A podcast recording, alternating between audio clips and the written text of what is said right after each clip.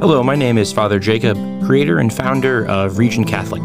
Region Catholic is a platform used to teach the Catholic faith with the flavor of Northwest Indiana, also known as the region. If you like this content, then like, comment, or subscribe wherever you listen to your podcast. And better yet, share this, regioncatholic.com, with a friend. If you'd like to support us, you can go to our Patreon page found at regioncatholic.com, where you can support us at three levels, get shoutouts on our podcasts, or get your hands on exclusive merchandise. Thank you for your support. Enjoy the podcast, and God bless you.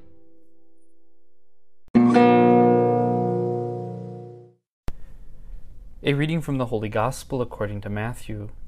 Jesus said to his disciples, If your brother sins against you, go and tell him his fault between you and him alone. If he listens to you, you have won over your brother. If he does not listen, take one or two others along with you, so that every fact may be established on the testimony of two or three witnesses. If he refuses to listen to them, tell the church.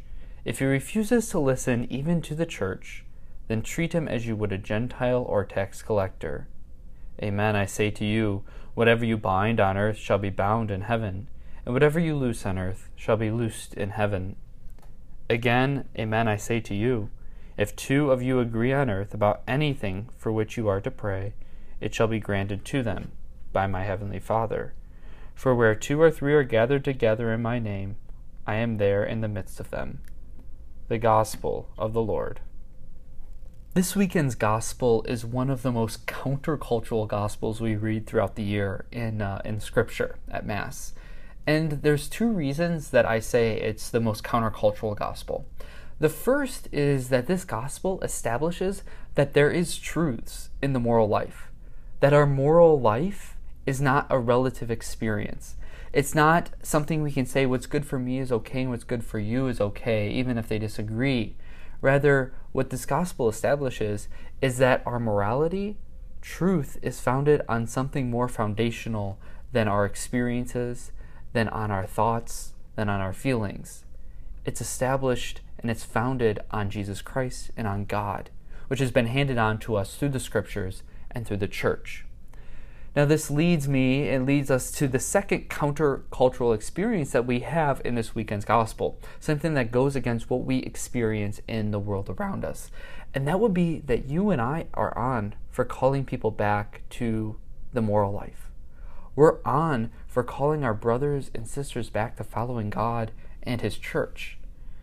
It's up to you and me, brothers and sisters, to call them back in fraternal correction or in other words, to give them constructive criticism, something that can be very difficult and very hard. As Christians, as brothers and sisters, as fellow sinners, we do this because of what we hear in that second reading from Paul for this weekend. And that says, What you owe to one another is love. As I've said before now, remember, love is not just a passing experience. It's not an experience or an emotion that we have at a certain point in time Rather, love is willing the good of the other person. Love, in the biblical sense, is of a sacrificial uh, way, it's of the cross. It's of seeing another person and being motivated to help them because they're deserving of my help as a person. As always in Scripture, Christ does not leave us with telling us what we must do without showing us the way and without giving us the helps, help and the means by which to do it. And that's no different this weekend. In the gospel, he lays out the means by which we go to our brothers and sisters in constructive criticism, in fraternal correction. So he kind of gives us this step by step process. The first says that if someone who has wronged you, you are to go to him or her alone and establish the fault between you. I have to sit here and kind of laugh because how interesting it is, because all of us here know that this is the case. All of us know that this is the first step that we should take when somebody has wronged us, when something has gone astray in a relationship between two people. But I laugh because how often it is for all of us that this is the last person we usually talk to. Usually we go to everybody else and tell them how bad this person is, how much they've wronged us. We gossip about them to our friends, to our family, to our coworkers, rather than going to them and telling what they've done between us. Which is very ironic because I'm sure we've all experienced it as well. When we go to that person, we tell them what they've done that might have offended us. We've told them what they've done that is, was wrong. Usually, we get an apology or we get an explanation for why they did or said what they did, and they can move on.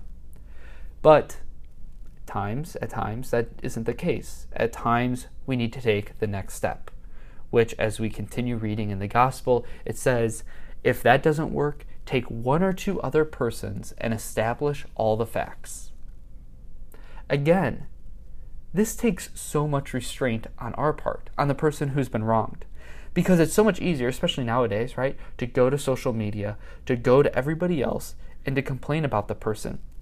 And especially if we've already told the person what they've done, we can have this righteous indignation that I'm in the right, that I've done everything correct, and see how bad this person is.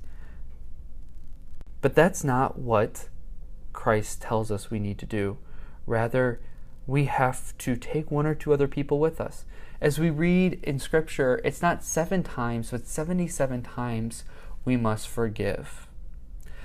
I think a great concrete example of how this is manifested in so many of our lives today is through uh, interventions, right? So, family interventions. So, somebody in a family who's struggling with addictions to alcohol, drug use, whatever it might be. A great step in which a lot of counselors use is you gather the immediate family, those who love this person the most, and you go person by person and you establish the facts. You say what you've done, what their addiction, how it's caused uh, pain in your life, how it's hurt that person in some way, that person that loves them. And if anybody's been a part of intervention, it's not easy. It's very difficult. But this comes right out of Scripture. This is that next step because we are to bring harmony amongst the people, amongst the body of Christ. He goes on to say, now, if that doesn't work, the third thing we are to do is to tell the church let us remember that what the church meant for St. Matthew is something different than what it is today. The church, in the time in which Matthew is writing and preaching, is a small groups of people that gather in people's homes. It's people that know everybody's name in the community. It's a people that love each other. So it's not this massive group of people that we have today where we don't know everybody's name, we eh, don't know everybody's struggles, everybody's difficulties.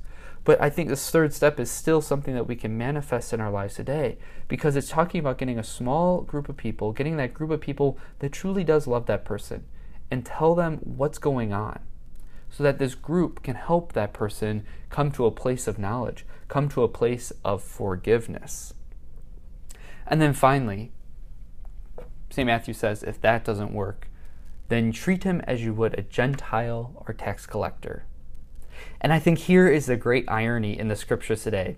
It seems like it would mean that we should treat this person as someone less than ourselves. We should shun them from the organization, we should shun them from the church, from our lives. They are on the out and out. But let's remember what did Jesus do with tax collectors and Gentiles? What did he do with these people in which everybody else was pushing out? He went and spent time with them. He ate with them. He loved them. In other words, we are to never give up on bringing another person back to God. We are never to cut them off completely. And this is hard. This is what it means by the gospel being countercultural because it's putting its finger right on a real experience that we all have had, or maybe you're having right now. It's that brother or sister, that son or daughter that has been alienated from your family because of hurt past. It's that coworker that wronged you at work and gets promoted instead of you. It's a family member or friend that has wronged you in so many different ways. It is in every one of those moments in which we find it easier to gossip and complain about the other rather than going to them and working out the problems. As Catholic Christians, this is what we must do. We are the body of Christ. We are connected to one another through our baptism we hold that there is right and wrong, which is based not on our individualism, but something so much greater on God Himself. We do not have to wait until we die to experience heaven. Heaven is manifested here on earth when we live in that unity that Christ established with his disciples. Brothers and sisters, let us bring about the kingdom of heaven here on earth this week.